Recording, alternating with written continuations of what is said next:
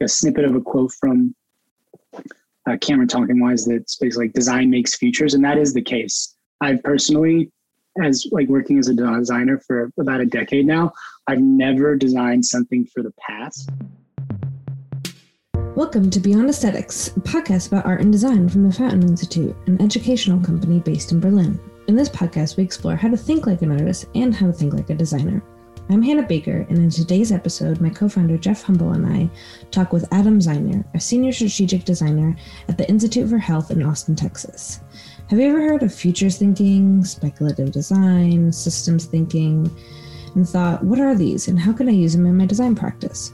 Well, today we'll talk with Adam about his path towards building an expertise in design futures, where do art and design overlap, is futures literacy an important 21st century skill, and how and when can we integrate these into our design practice? So let's get started. Well, can you tell? I mean, I'm curious a little bit about like your like why you wanted to do this, or like I, you said that like you know someone or read a book by someone who was like who who started doing the book by doing these recordings or something, or what was your kind of thoughts behind that? Sure. So how did I how did I make my way into this weird world? Um, so after I finished up college in Austin, I I started up an interactive art collective, tech tech art, computer based art collective with a couple of friends, um, that we that I met through this interactive installation meetup in Austin. And the woman who runs the meetup, Lisa Woods, and then my friend who I started the collective with, Kevin Riley, basically just the things I would talk about with them. They both were like, "Oh, you you should check out design fiction," um, and I'd never heard of that before. And my friend Kevin, he gave me this book by Anthony Dunne called Hertzian Tales, and it's it's dense. It's super dense. Um, I don't think it's like a necessarily an introduction to the topic because it was like his thesis in book form. Um, but by way of that, I found like lighter entry points to it. So all that's to say, I was introduced to like I didn't know this was a thing. I didn't know these disciplines existed. Uh, but a friends from an art collective told me, and a year or two after that, I went to a meetup that I saw in town about it, a speculative futures meetup, and I was just like, "Yep, this is it. This is the stuff I'm interested in. This is like the more avant-garde, like forward-thinking design practices that are like at this blurry in between between more unconstrained artistic practices or more strategic design processes. And also just like as I got older and learned about the world and started resenting operating under capitalism more and more, it was nice to find like design disciplines that also were very critical of what we were doing. Yeah. Yeah, long winded to say through an art collective, I, I, heard about it, which I feel like is appropriate. Yeah, it feels about right. Are you still working with them now? Uh, I, since COVID, like really, since the before times, so much of what our collective was was like we would all meet up every week and like jam on stuff, and it's just it's not the same doing it remotely. And I think we all have like we all work full time, so we just have like Zoom fatigue. Um, and then also as our projects got bigger and bigger, it meant we had to apply for grants, and then we were beholden to whoever we applied to those for, and it just for me kind of ruined the fun. Like I wanted to do it because I enjoyed doing it and it was fun and doing it in like a bigger and bigger scale ruined the fun. Mm. So now it's just like fun or like our own little projects that we do, like very small scale, at least for me. Yeah, no, I mean that's interesting because I'm like, what was so you felt like you were like kind of as you said like beholden to other like ties to like grants and money and stuff like that.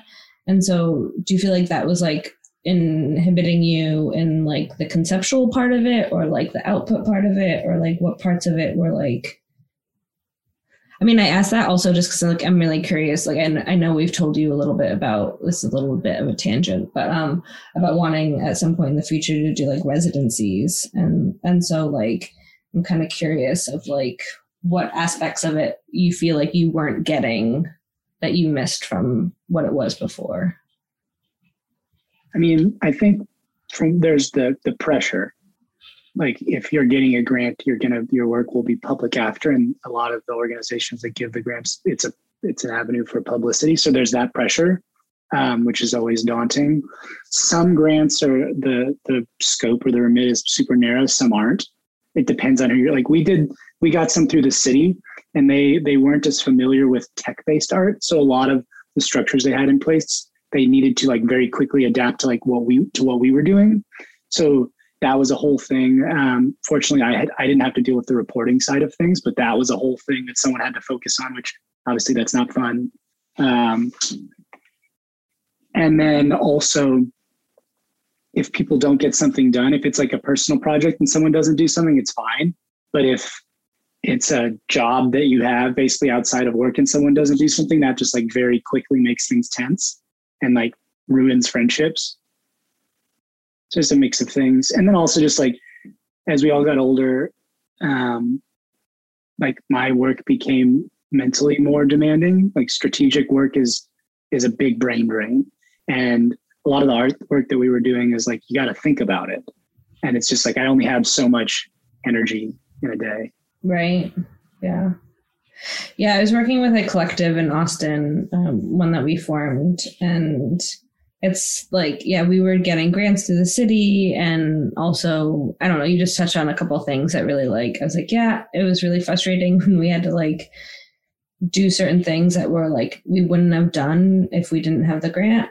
And then also the idea of like being beholden to certain financial benchmarks that we had to make and then unfortunately sometimes that can kind of ruin friendships as well. Yeah so, big time. yeah. Yeah and and as a segue too to what we were just chatting about this like SpeculativeEdu summer school that i did um, it was interesting too because it wasn't i mean me going it wasn't grant funded um, but there were certain things that this program had to do because it received funding from various entities so like the final exhibition part of the ask was focused on an artifact in our group. We didn't want to just do one tangible thing. We are like no we want to set up an experience. So that was the whole thing. It's just i mean it's constraints right? Like it's just mm-hmm. figuring out where is there wiggle room and where do you just have to do something. And when someone's paying you there's a lot less wiggle room.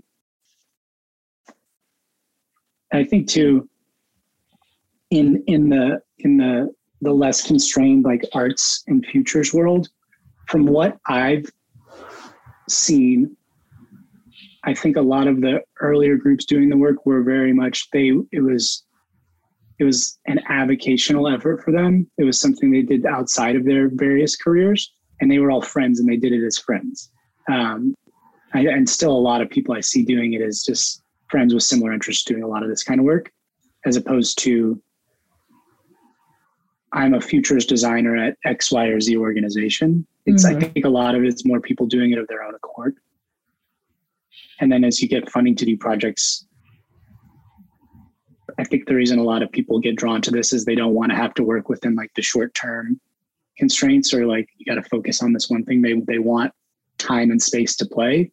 Um, and when you're beholden to whomever gave you money to do something, you don't always get that time and space. I think you rarely do. Yeah. But I think, I mean, we've also had conversations in the past, though, that like we've noticed there's not really like job titles or opportunities out there for these types of jobs as much either. Um, do you see like a a space where like those can work together though, where like you can like have the freedom to like have the openness that you would want to like actually have the time and and resources to explore these ideas but also it being in a productive way that like it could be more of a position or a career. I think there's some. I i have friends that will do residencies and i have friends that will do fellowships. So i think those are two avenues that you can do it. Um, residencies, whether you're the, an artist in residence at an organization or a corporation, or you're or you're doing it through um, a cultural organization. Like that's one avenue.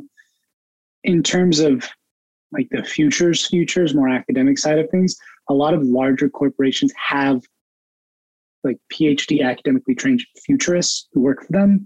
A lot of the people do the work as consultants. Um, but that's and and we can dig into that later, like more on the the research or strategic side of things. There there are people who are like, I'm a foresight strategist, I'm a futurist. There there are positions for people like that.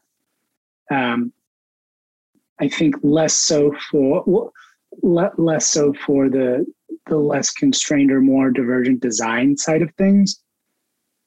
I think organizations have to be a certain scale before they have money to put towards that stuff. Um, like Google Creative Lab is just an example that pops into my head, or yeah, people who who are given the space wherever they like Moonshot. Or what what was Google X? It's now Moonshot. Like those those places are rare.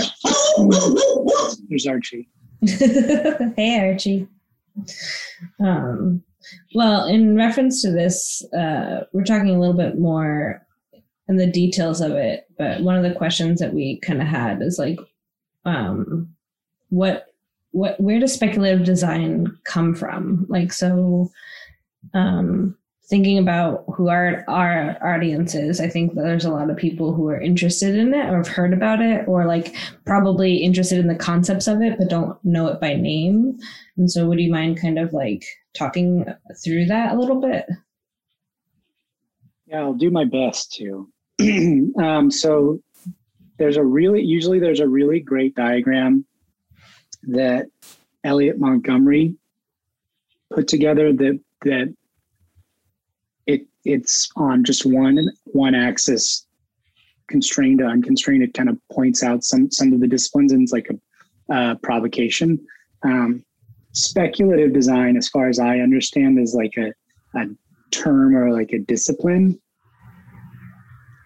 I think it was Anthony Dunne and fiona raby who who kind of coined the term speculative critical design their influence though um, for this this futures by design training that I'm I'm doing with some people from the Design Futures Initiative.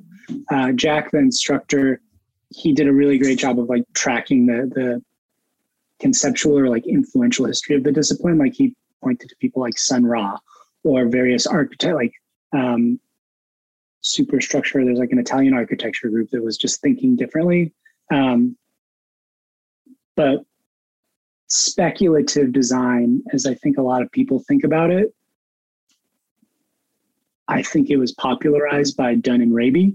Um, now they they I think they've kind of distanced themselves from the discipline as it's expanded into different places. Um, there are some people that that come more from the gallery style arts exploration side of it. Some people are just very critical of power structures and design itself. Um, people who are more from the the futures side of things, um, and that's the future side of things being future studies and strategic foresight, and those more academic disciplines looking at their methods and applying it to design is like loosely in the spec. It's like if you put the bubbles together, and I'll, I'll send you all the link. It's like it's in there, but it's it's it's different. It's its own thing, its own flavor of of designing differently. I think or approaching problems differently. and for you, like, what is it if you had to put yourself into that like spectrum or into that like kind of framework? Like, what is where do you think you fall into that, or like what excites you? Like, what what parts of that like get you excited? Yeah, I, I definitely came into it more on the unconstrained side. I think as a kid reading science fiction, as a college student um, studying advertising and digital arts and media, I, I came in the, on the wanting to do really interesting things, interesting and creative things with technology. So coming at it from more of the the this is going to be a statement piece or this is something you would exhibit this is this is far less constrained. Whereas now, I think especially for work, I, I live more in the strategic space of what are these methods, what are these frameworks, what are these terms that, in my mind, readily applicable to design. Um, that are similar to what designers and researchers and strategists already do. Um, that that let me get my head out of the here's this fiscal quarter, here's this fiscal year. Like think short, like short term. We got to get we like sh- shareholders need their returns, and also just like more broad than I used to when I was doing UX design. I would focus on like digital touch points and sometimes even just like certain features. Wanting to go beyond that and like there's this technical thing. It lives in this like socio technical structure, like wanting to to think a bit more broadly. Um, so I all that to kind of say now, definitely more on the the strategic design bubble that's in that in that chart, or maybe not in the chart, um, or design futures, but that's also just pretty. It's kind of ambiguous at this point. More more constrained than unconstrained, and probably now more critical than than idealistic and like wanting to just explore for the sake of exploring. Now it's like, oh, I, I'm understanding, I'm seeing these power structures that, that govern how I inhabit the world, and I don't like them. Yeah, and and and with that, you feel like at least with understanding them more, do you feel like you can like break them apart. Like my assumption is it's like, okay, I understand these more. So now I can actually like, if I understand how something works, then I can also understand how I can work within that structure too. I think so. Yeah. It's, it's like getting a, a general sense of the structure is like, how can I subvert it to get what I need to get done, done? Or like, what's going to stop me from getting what I need to get done, done? Um, and I mean, that, that dips, I think, to into the systems side of things, but I'll I'll I'll put a pin in the systems side of things for now. Yeah. Um, one thing that you mentioned in your uh, email to us that I thought was interesting was like the and, and I think this is attached of the same idea. Maybe I'm wrong, and so correct me. Is like this idea of like that this is like a 21st century skill. Um, like I think I think like, so.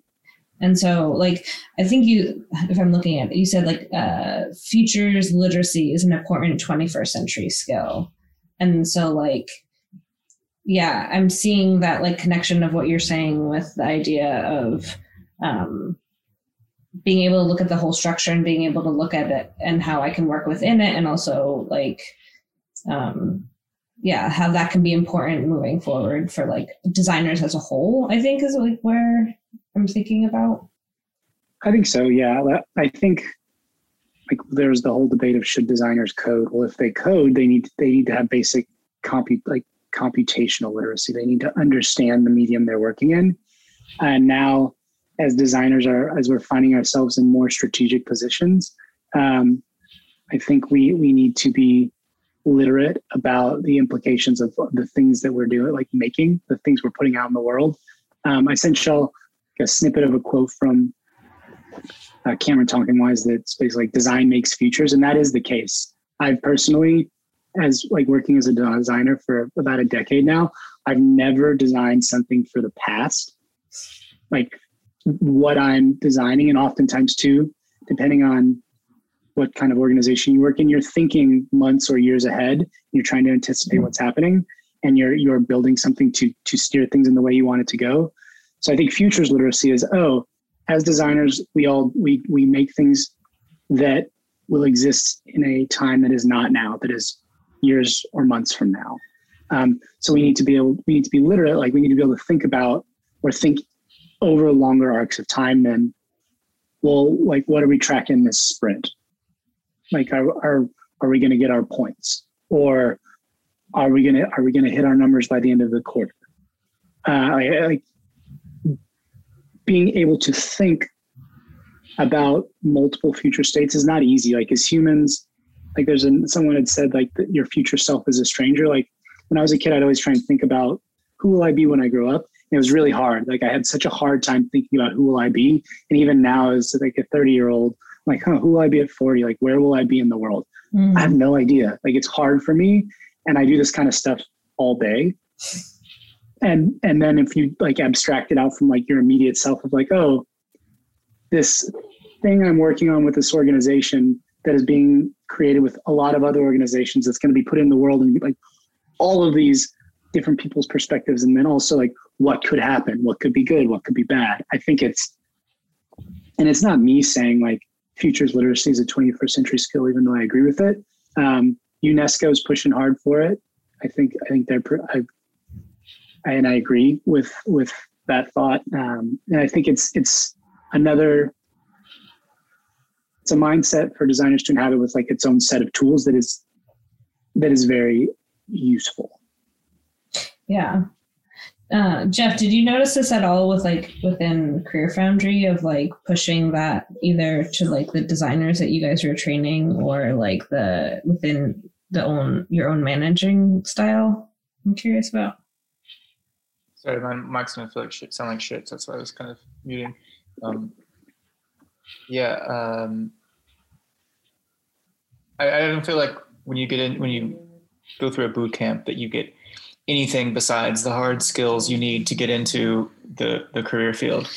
Um, and and I think what's interesting about what you're saying is that you keep saying the the tools and the skills um, and and, I, and I'm just wondering like do you have an example of how some of those tools uh, have helped your your design practice adam? Because you were doing you got into interaction design you know before this and some some more like ux ui stuff in the past. So i'm curious how you kind of transitioned into some of these newer skills. I think a lot of it was i i, I happened to be interested in it and i'm an excitable guy. So when i get interested in something i get really interested in it. Jeff you've probably seen. Um, and I, I'm gonna move him.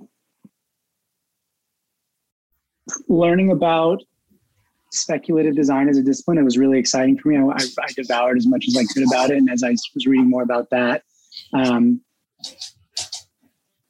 I looked I looked into some of the theory behind it. I was like, oh, this is super applicable to the work I do. Um, around that same time, too, I I transitioned from working at an agency to working at more of a consultancy, so doing more consulting work along with design work. And I think as a part of that, you use uh, you use frameworks, you utilize frameworks to get things done.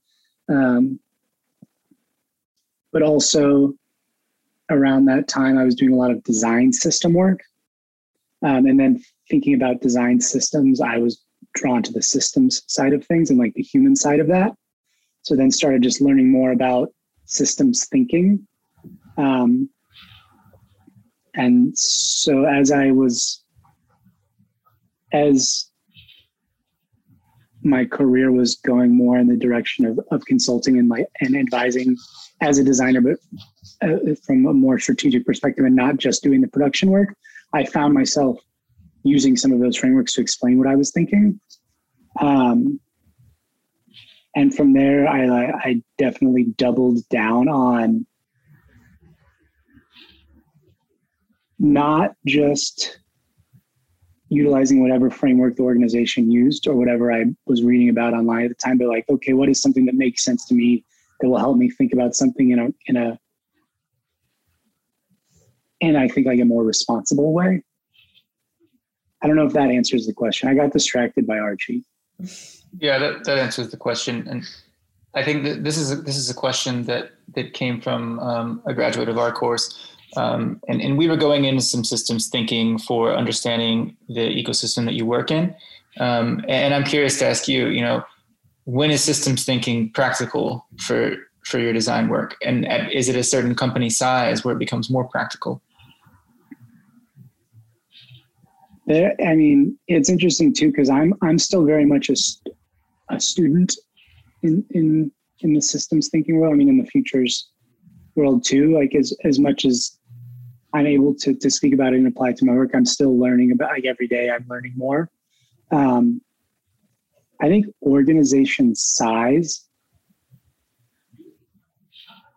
the size of an organization, is less of a constraint for for being able to apply systems thinking to design work. It's more what what is the remit or what is the scope of the project that you're on, and something you posted the other day, right? Like um, the problem space versus the solution space. Like if you're if you as a designer are allocated to a project, if you're an individual contributor and you're put on a project and you're in that problem space and it's time to like produce or render solutions, systems thinking is not always that applicable.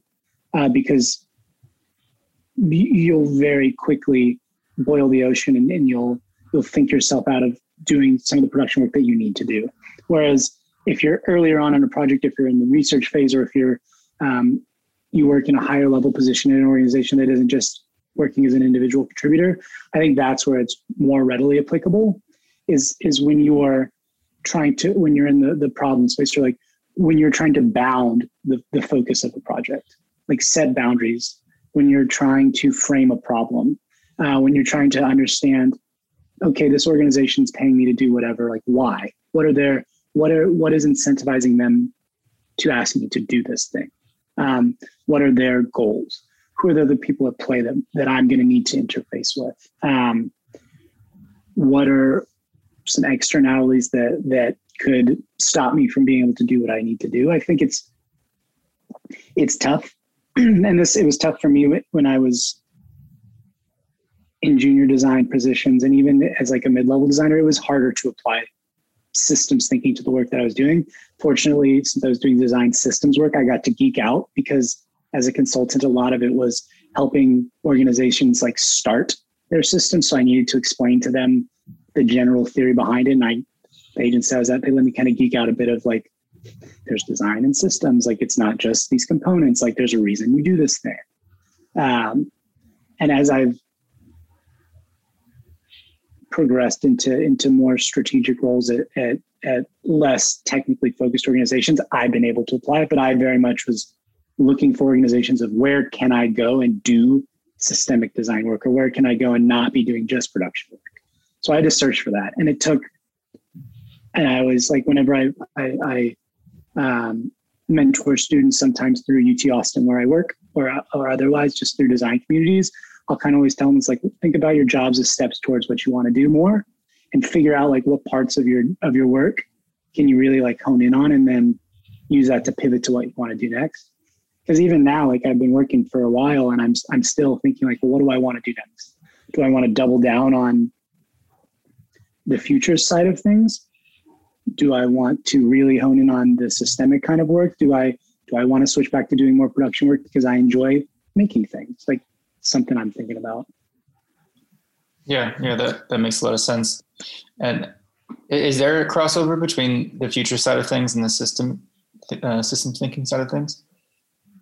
I think there is, and it's it's something. Part of why I wanted to chat with y'all today too, and why I was excited to get to to speak at your meetup event uh, is I've kind of given myself a, a personal project of like in my head I've been thinking about futures and systems and all this stuff and I, I've humans we connect like we connect dots, like we see patterns. I'm like, there's a lot of overlap between these schools of thoughts, these these mindsets, and then the methods for them. There's a lot, but because a lot of applied futures work and a lot of applied systems work, a lot of it comes from academia. There, I think there are, are artificial distinctions because of academic disciplines. There's a lot of artificial distinctions made for for the reasons that govern those like that govern academia that I don't have to worry about as much as when I'm working in industry. Um, I was just like, you know what, this is this is this is bullshit. This is just jargon. This is un there. This is unnecessarily complicated for rel- for some very complicated frameworks, but some not. Some methods that are pretty simple. Um, but also now having had the privilege of of working on projects with academically trained futurists, I notice a lot of those people teach both strategic, like they teach foresight courses and systems thinking courses. And a lot of their methods or their frameworks or their the ways that they review data, there's a lot of similarities between how they approach problems because they're thinking long term. They have to think about um, they're very like like the societal, the economic, the technical, the the like cultural aspects. They have to think about all of those things. So naturally, they start thinking rather systemically. Um, I think a big difference between the futures work and the systems work is oftentimes systemic work is very focused on a singular state or like we're moving towards another one, whereas a lot of the futures work is is a little bit more thinking about change over time. They both deal with change over time or trying to like provoke or like observe change. Um, I'm gonna. I feel like I'm gonna keep saying this. Like all that to say, yeah, I think there's a lot of overlap, and I'm I'm trying to force myself to to write something about it, and I'm I'm still trying to figure out what is like a really concrete um, example or context or project to anchor it in because this stuff's super meta. This stuff is super heady. Um, right, they're what both kind of meta discipline. like? What does it look like in the practical, or like what does it look Right. like? Yeah, um, Like give someone a boundary object to instead of just like oh futures, all these all these different factors swirling around us that we inhabit. They're like, all right, cool. What does that mean? Like I live in a system. Am I a system? Like right or like you know i'm i'm a ux design or at a product company where like i need to like do i need to build these frames or these like these uh wireframes or i need to build these like prototypes like how does this affect like what i'm doing in the moment sometimes? Um but like yeah i think like with everything it's like when jeff asked that i was like that's exactly the question i wanted to ask too because i feel like even in my own mind they like blend together so much. Like I, I have a hard time defining um and like i'm not nearly as deep into it as you are. But like even when i think about them like i, I still sometimes have a hard time separating one from the other because like i do feel like there is like a commonality between them. And like you have to kind of think about sometimes you have to think about both and not just one. Yeah, I I think that's accurate, and and even someone like I'm I think about this a lot. I I think I now know enough to know how much I don't know about both disciplines, um, but also the the stemming from more academic spaces. There are also professional societies that will that will help give definitions for what either mind like what futures thinking is versus what systems thinking is versus like design less so for the term design futures but like futures in general there are professional organizations and there are academic programs. For systems thinking there are professional organizations and there are academic programs. Um, because of that they're they're going to draw distinctions I, and i think there it's fair too but there's just so much overlap. And then design too like design comes in and design is like a hyper applied discipline. So anything i learn i am i am immediately like how can i apply this? Like i can read about it and get excited same with sci-fi. Same with the speculative like the Dunne and raby books i read. Or the um i got this book from extrapolation factory where they took a lot of these methods and just made them really simple. And i was like this is so cool. I want to apply it to something. I think probably a lot of designers too they hear about a method and they're like cool i want to apply like it, I, let, let me apply this so I can like sink my teeth into it. Cause that's kind of just how I think that's how we operate is like think by making or like I, I have to like really like dig into something to get it. Otherwise I'll just, just something else will excite me and I'll chase that. yeah sure you have to like um i mean this is a lot of the reason why in our course even like we have them we teach them something and then they have to like apply it to their like in their context of their like working environment at that moment and do it and because it's like with thinking about how like learning works and thinking about how to like like and and good learning where you're like really like solidify that concept in your head is like you have to apply that concept to something. Um, and and even better when it's something in your own life too or like your working life in that sense. Um, but yeah i mean i'm curious though also because like uh, you're the one that kind of wanted to um, or you initiated this call and, and this talk right now and we have a little bit of time left like are there other things that you kind of wanted to maybe like work out like speak out loud or like work out ideas that you um, we haven't touched on yet Yes, it's a good reminder. There are some things I need to articulate. Um, so this is something I've been thinking about, and part of why I was like, I need to sit and just like write something to get something on paper. Um, so I drew myself like a little three-part Venn diagram. You know how IDEO has like, well, Jeff, I know you know, feasibility, desirability, and uh, I should probably know the third thing, but I can't think of it right now. So I kind of made myself when I was like, well, why do I use the strategic pre- prefix? Um, like even a, a, a friend of mine who's older and kind of a mentor was like, every designer is strategic. And I was like, yeah, but like not always like, not always. I was like, yes and no. Um, so as a strategic designer, as that means that I'm not a design strategist. I'm not a design mm-hmm. researcher. I'm a designer. I, I having worked with very capable, very inspiring researchers and strategists. I'm not a strategist. I'm not a business strategist. I'm not a whatever you want to say strategist. I think strategically, but I'm I'm not a strategist. I'm a designer, but oftentimes when I'm when I hang out with my designer friends, like I just think differently than they do. I approach things in a different way than they do. Um, so I was like, okay, there's futures, there's there's systems, and then uh, there's design. And I'm like, I kind of am in this like weird little sweet spot where I'm coming into the picture as a designer that is drawing from the way I think systemically and what I've learned from from exploring the futures world. I draw on futures methods and I like I apply a systems mindset to the design work that I do.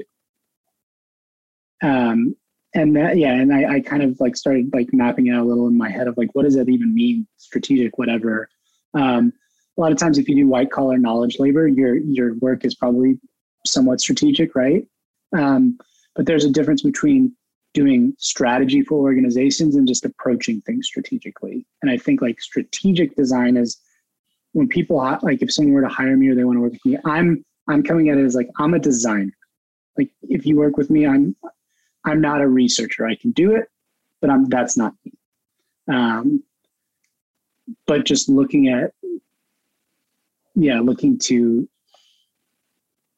apply strategic methods from systems, futures, strategic business to design problem spaces.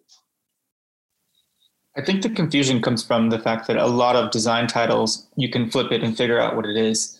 Like service designer, I design services, product designer, I design products, UX designer, I design user experience. And that, that's probably like the first level and not completely accurate at, at its heart.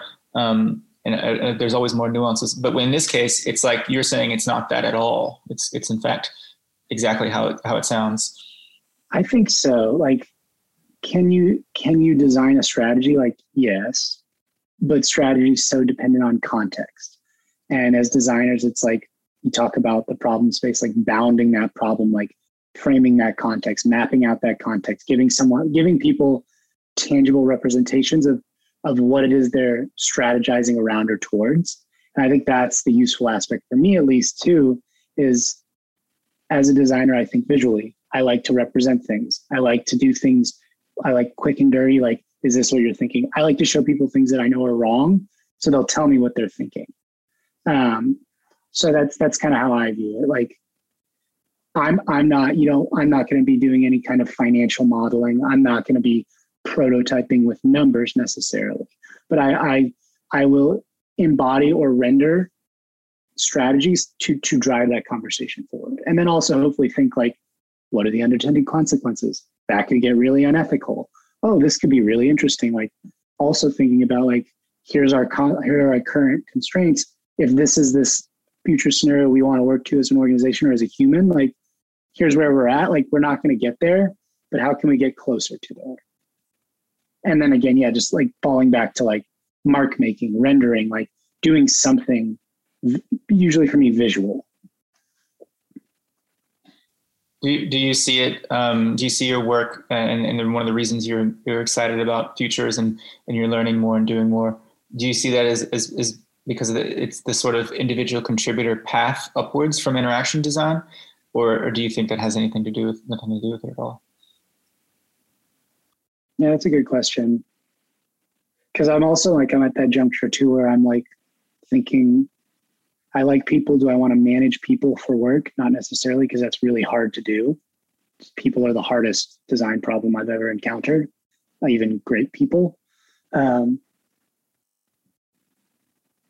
I think to a certain extent, regardless of what discipline you work in, as you as you advance to higher levels of an organization, your work becomes strategic, right? Like the C-suite VPs, like they all, a lot of them do similar things, they just come from different backgrounds and bring a different mindset to it. And also, I think the individual contributor part's interesting too. Um, I think a lot of it's also just like what am I personally interested in? What what can help me stay excited enough to continue to operate under capitalism? Like in my dream world, I wouldn't have to to work. Um, I would work because I'd be interested in things, but I wouldn't have to work on like prescribed problems from organizations who give me money. I'd explore what I'm interested in exploring. Yeah, yeah, and I think when I when I hear you talk about what you do, like I hear some like reminds me of like campaign people do strategic communications and, and try to come up with messages that work with, with voters or you know a conceptual design like uh, I'm, I'm trying to um, create some sort of artifact to in, then sneak in some sort of bigger idea and a lot of those aspects and, and uh, how do you describe that that to someone who has no idea what you do? Like what's your kind of elevator pitch? Do you have one? I should. I don't. I should. Well, because you and I, like you and I, have chatted about this in various ways, like the, the overlap of like conceptual art and this this these types of design. Um, and kind of as you were asking your question, I I like jokingly tweeted yesterday like um, mapping strategy as the territory as a performance art piece. Um, so maybe I'll, I'll like I'm gonna take that because I think it's just funny I like doing like little tweets and always like as a performance art piece. It's like a thing I like to do. Um, but the elevator pitch would like at a really tactical level, what do I like? What is it that I do? Um, and it kind of is mapping the territory. So representing the abstraction of of a strategic vision in a visual way. Um, and then I do it as a performance art piece because like labor like is performative, like working like my coworkers know they know my quirks and they know how I feel about uh, continuing to operate under capitalism in the U.S. and in Texas. Um, so I can joke with them, but with clients, like I can't do that. Right? Like I'm not going to get in there and be like, "Oh, I thought you all hate capitalism, right? Like this sucks, doesn't it?" Um, but yeah, I think mapping mapping the territory, like mapping strategy as the territory and then also offering paths through that territory. I, am going to use that as a performance art piece. and then I was like, because now I'm a working artist, because they might not know it, but I'm doing this as like a, like this is a joke, but like I'm doing this as like a performance art piece. I'm doing my job as a performance art piece, so I'm a I'm a working artist.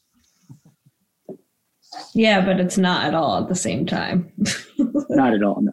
Yeah um, I feel like I want to like indulge my own desires here, and like there's a few things that you touched on, and we've talked about in the past too. Is this like idea of the like conceptual um connect like conceptual art world connected to this like strategic world and futures world. And um and as well as like you know this idea of like performance piece. Um in in undergrad we had this joke that like anytime we were doing something stupid it was like we always said like oh this is just a performance art piece. Like it's like a um so like i kind of have this like quite like i have this curiosity of like if you like could kind of go off in an area for like or indulge in an area for like i don't know a few months or a year or something that kind of didn't have restraints of you know time or money and like or an outcome. Like what what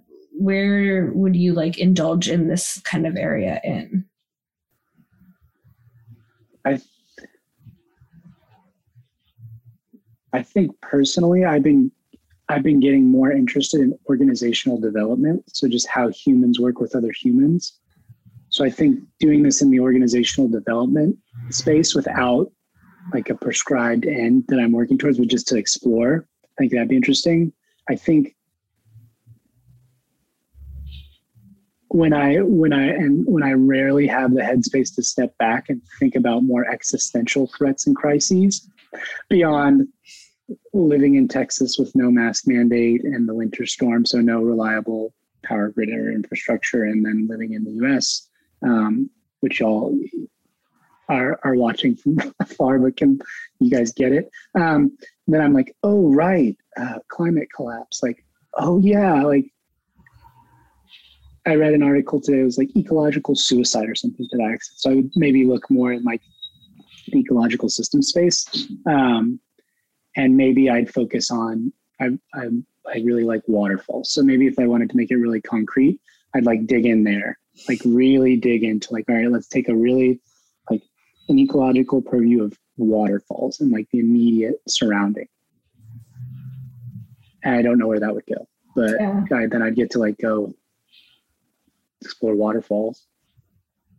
Yeah, and then I want to ask you another like self-indulgent question. Um, like, do you think that um, these kind of like futurist, uh, speculative, conceptual art pieces can have impact outside of the art world? I think that's the goal. I think I think like the the idiom of like designers like you are not your audience. Like our audience for your work isn't designers. I think speculative and critical design can get really tripped up or mired in that of like a lot of the people that are interested in it. You do want to do something that would be respected by others doing it, but at the end of the day, it doesn't. It does not matter what they think. Um, like a really successful critical or speculative piece would be something you mount in the real world and people are able to suspend disbelief long enough to be like oh yeah i could see that like so yes and i and an, and an example for that um, years ago in east austin rapidly gentrifying east austin particularly east sixth street which is just it is a different world now on this old building that the owners refused to sell someone put up a chili's coming soon banner and so they put up this banner for East Side Chili's coming soon. And they even made like a, a menu with like East Austin dishes. And people were just outraged. And I was just like, this is just so like, for a while, I was like, oh, is there a Chili's coming? Like, tight. I like Chili's.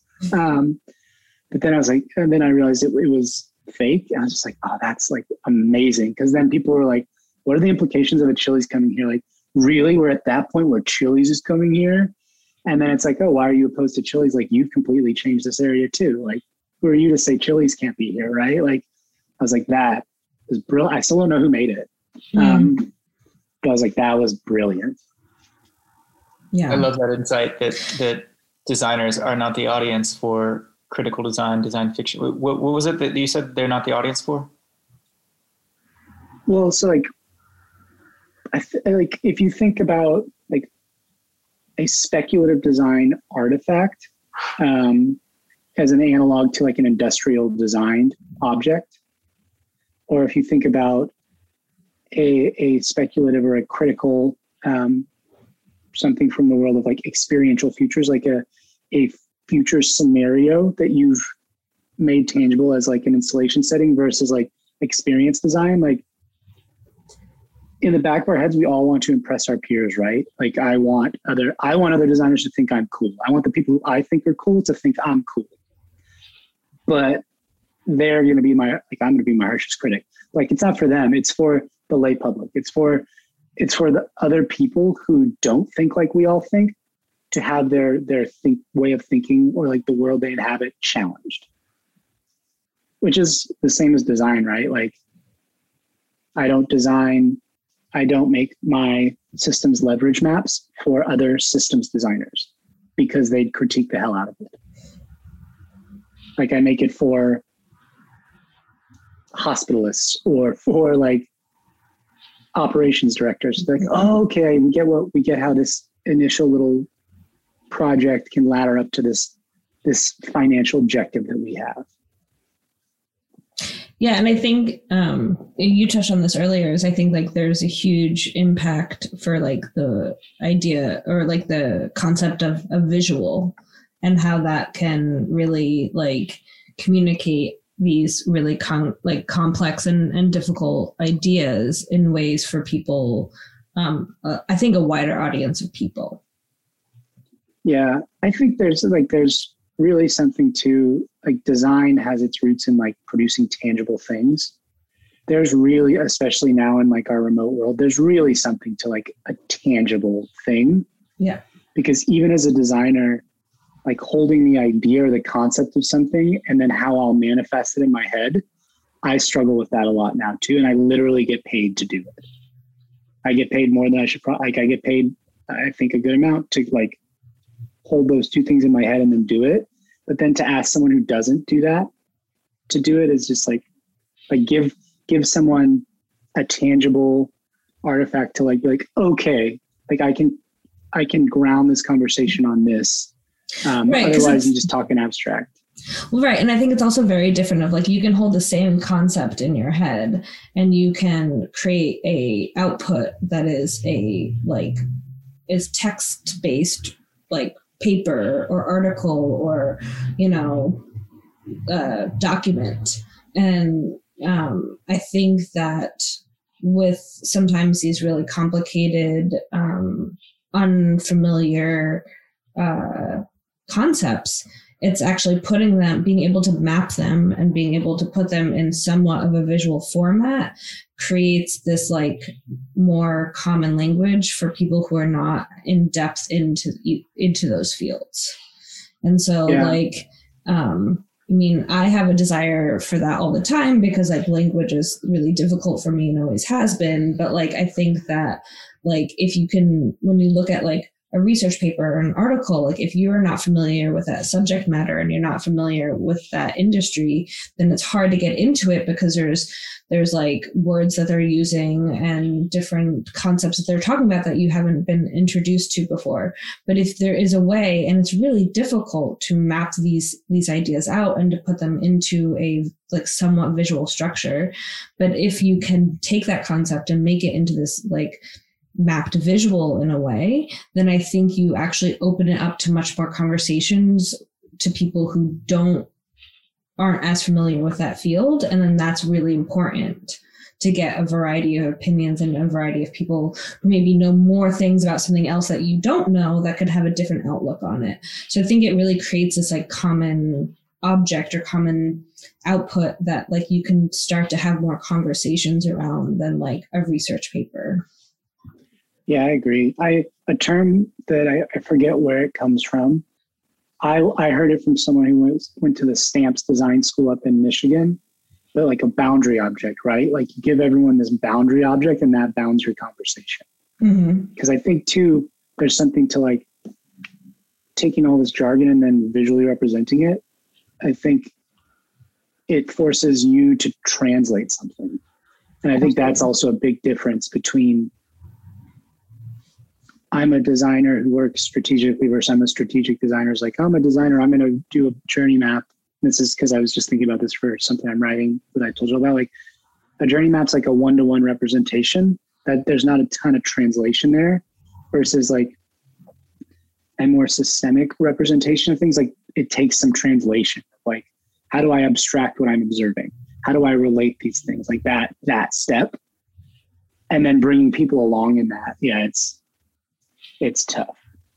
And then it even goes back to like the um, futurist aspect, I think, at least in my perspective of it, because a lot of times when you have to create a, a visual or like a non-moving visual that also represents time, where like like if if a process or something is non-linear how do you represent that in a way? Or if it happens at a variety of time like over a period of time like if this one little aspect happens over a period of time and then but that little aspect also integrates into these other things like how do you start to show all that stuff? Like how do you start to show the connections and also the time framing that's happening within them um, and that how that like morphs and changes uh, within the system that you're working into. Like it's it can be really complicated.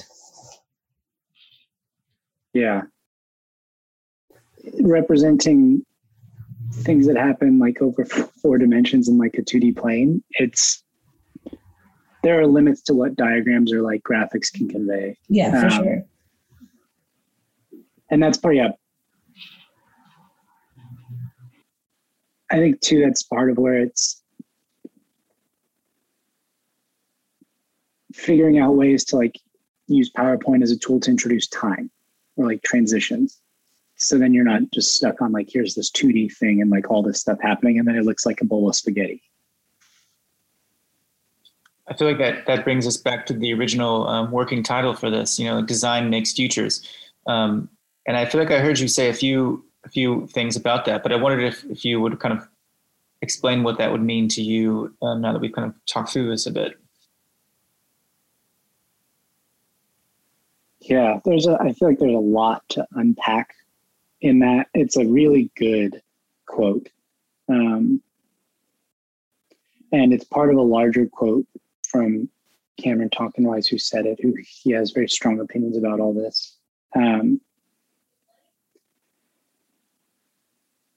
the discipline of design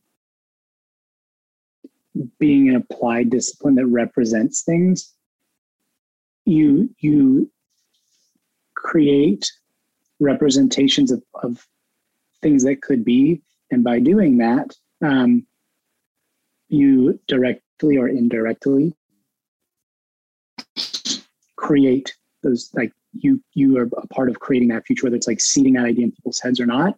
And i think as i think about that too with with a lot of the structural inequities that underpin the world we live in being revealed now, like the, the curtain kind of being lifted to. It's like um, in making futures, like who who gets to be like who's a part of that conversation? Who are the people rendering that? Who is being like? Are you are you um, constraining it to like your experience and your worldview? Um, so for me, it's there's just there's a lot of stuff to unpack. Just as I think about like from a from the perspective of like the work that I do and things I'm interested in, but then also like me as a person and how privileged I am to get to even work as a designer and get to think about this kind of stuff. Like it's there's a, there's a lot to unpack in that I think for me. And yeah, it's something I've just like I haven't given myself a ton of headspace to like sit and think about it without just trying to like start doing something new because it's hard. I just wanted to say thanks to Adam again for chatting with us today. If you'd like to see some of Adam's work, you can check out his website at dezein.co, which is D E Z E I N dot C O, or you can follow him on Twitter at, at underscore dezein, which is at underscore D E Z E I N. I'd also like to thank Tobias Humble for the music in this episode. We'll see you next time.